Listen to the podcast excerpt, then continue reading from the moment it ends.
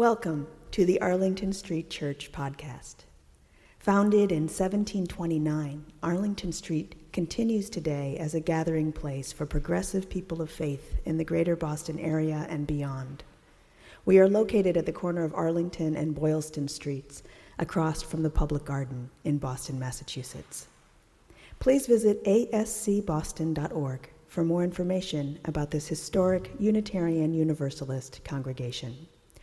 Arlington Street Church, gathered in love and service for justice and peace.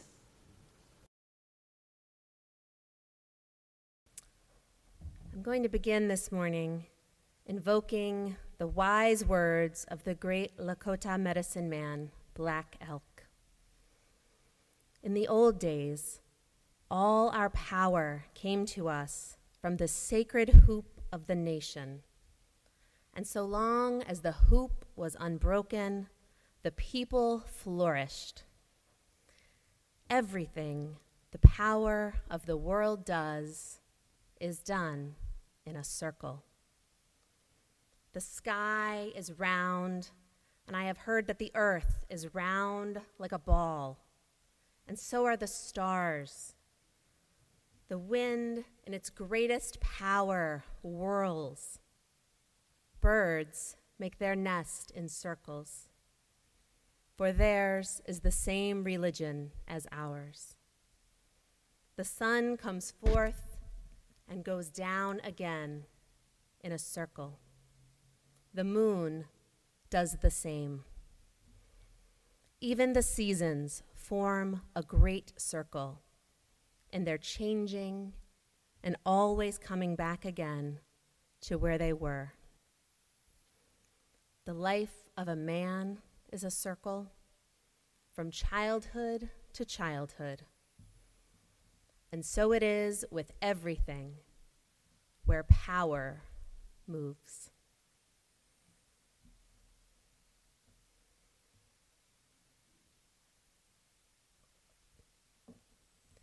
I am standing on sacred ground.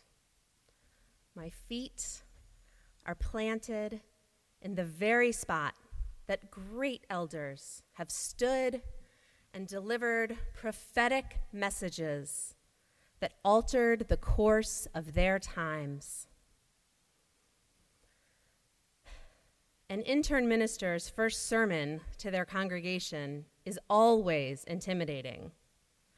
But surely this warrants special commendation. Following our senior minister, the Reverend Kim Crawford Harvie, is no small feat. Kim is a living legend in Unitarian Universalist circles and beyond. We are profoundly blessed by the spiritual leadership she brings to this pulpit. As I stand reverently in the footsteps of prophets like Ware, Reeb, Jackson, Mead, Kennedy, Zinn, and Greeley. The elder most on my heart today is Robert Hohler. Born into the Great Depression, Bob grew up a wicked smart and desperately poor kid in the South End. By the time he was a teenager, his father's alcoholism had torn apart the family and forced Bob into the role of breadwinner, hawking newspapers on Mass Ave. It was around the same time that Bob joined the youth group at Arlington Street Church.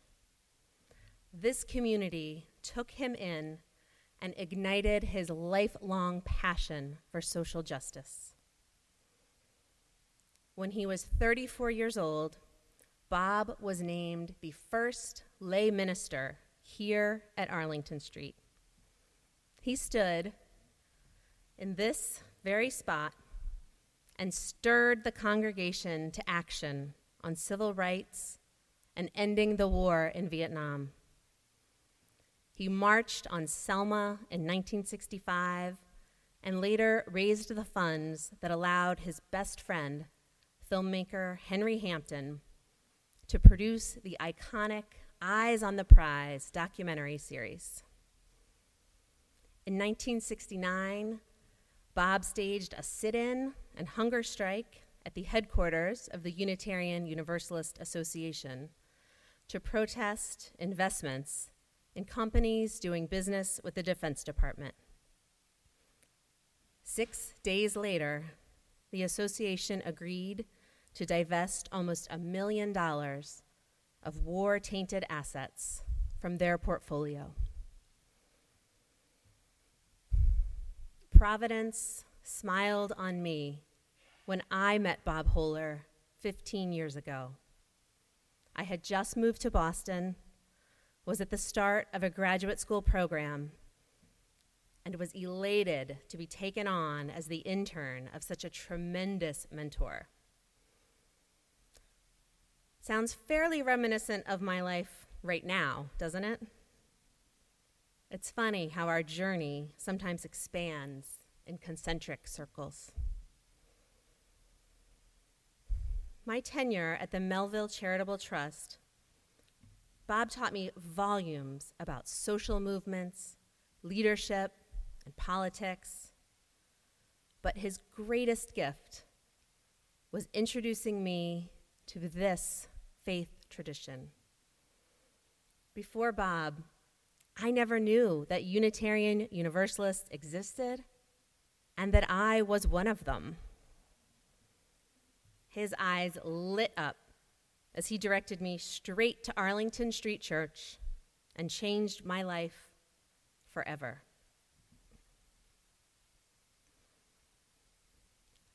Anguish weighs heavily on me to stand here in Bob's footprints and acknowledge that he didn't live to see this profound moment. When Bob's heart gave out suddenly in June of 2011, the esteemed Reverend Jack Mendelsohn returned to this pulpit to memorialize the tremendous life and contributions of his friend and colleague. I flew up for the service and took my place in the full sanctuary, right about there. The memory is crystal clear because that is the moment that inspiration first beckoned as my call to Unitarian Universalist ministry. It is extraordinarily poignant for me to stand on this sacred ground and preach my first sermon as the intern minister at Arlington Street Church. Today, Bob's investment in me has come full circle. Everything the power of the world does is done in a circle.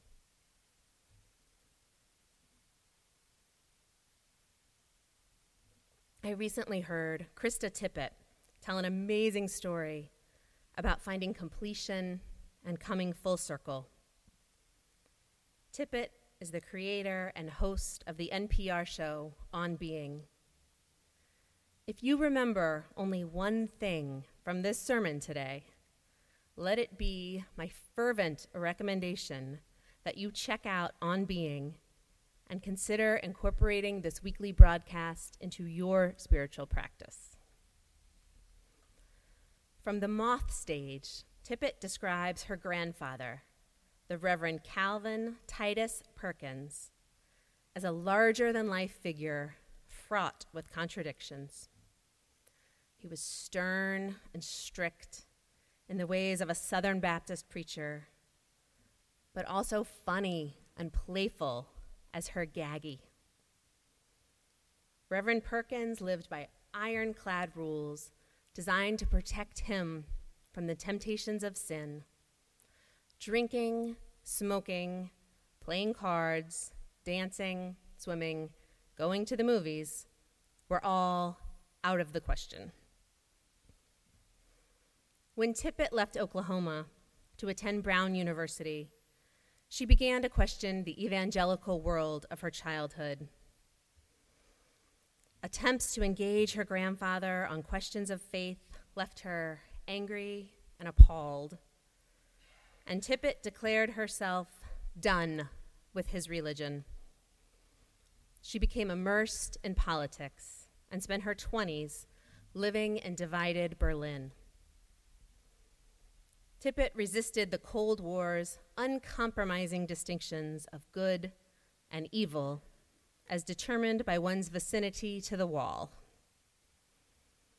She instead found herself wanting to explore questions like why are we here?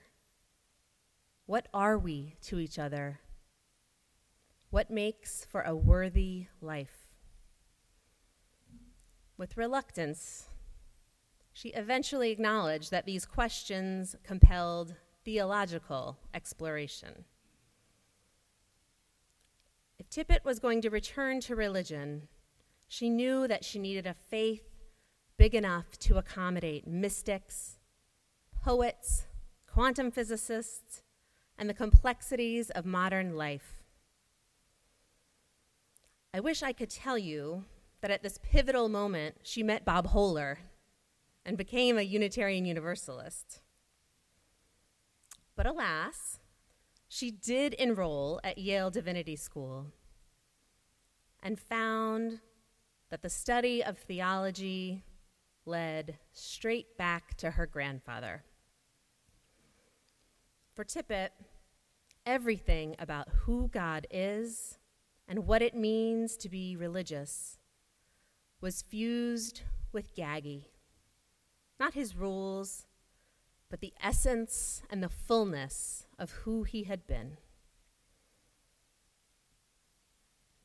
From the moment she brought her animating questions to the airwaves, Tippett felt a spiritual kinship with her grandfather. She was asking questions with and for Gaggy, questions this country preacher could never have asked. But she knew that Gaggy would not have given his blessing to this endeavor. He was a staunch believer that only Southern Baptists were going to heaven. Even the Methodists didn't stand a chance in Gaggy's theology.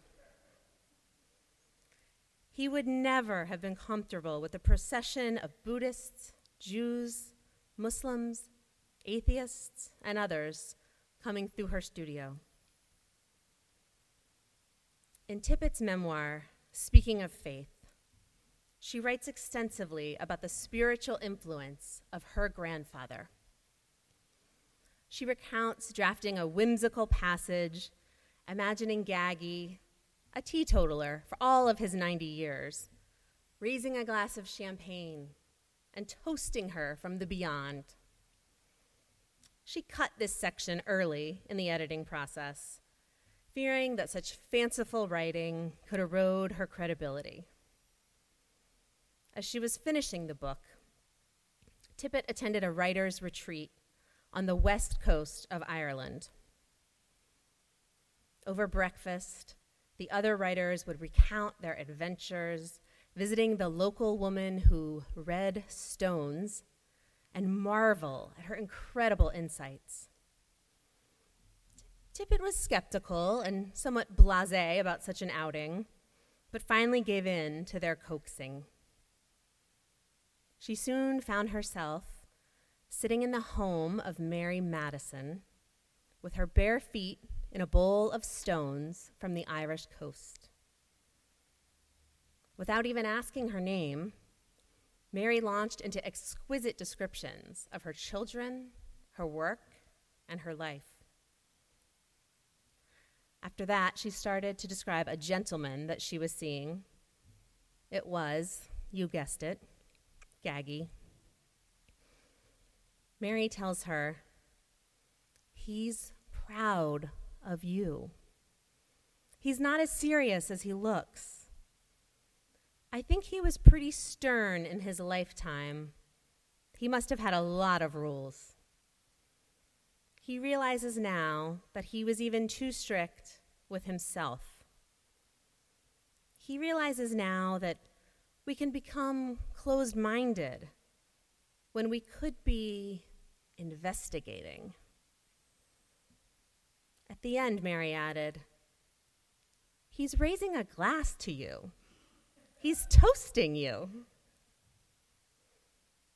Tippett concludes her story by saying, I don't know what happened in Mary Madison's house that day.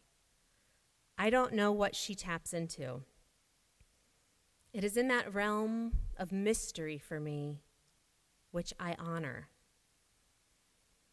I do know that since that day, I have felt I have my grandfather's blessing, and he has mine.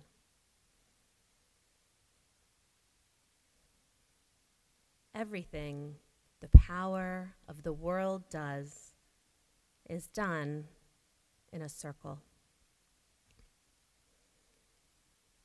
Black Elk and the Lakota Nation offer a beautiful example of people living their theology, knowing that they draw power and meaning from sacred circles.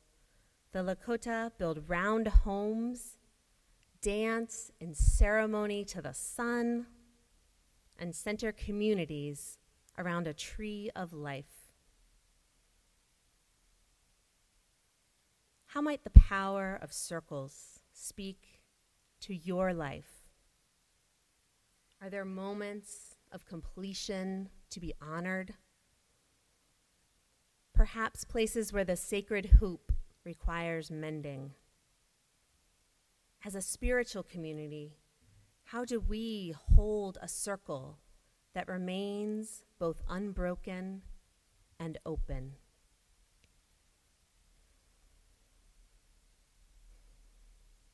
My prayer this morning is one of gratitude for this miraculous and profound full circle moment in my life. I am imagining Bob and Gaggy offering a toast to us all in celebration this morning. Thank you for welcoming me to this sacred ground.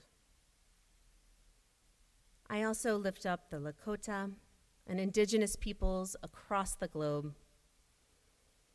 May we learn from their great wisdom to name our sources of meaning and tap into the power of living in harmony, connection, and wholeness to what is sacred in our lives. Blessed be and Amen.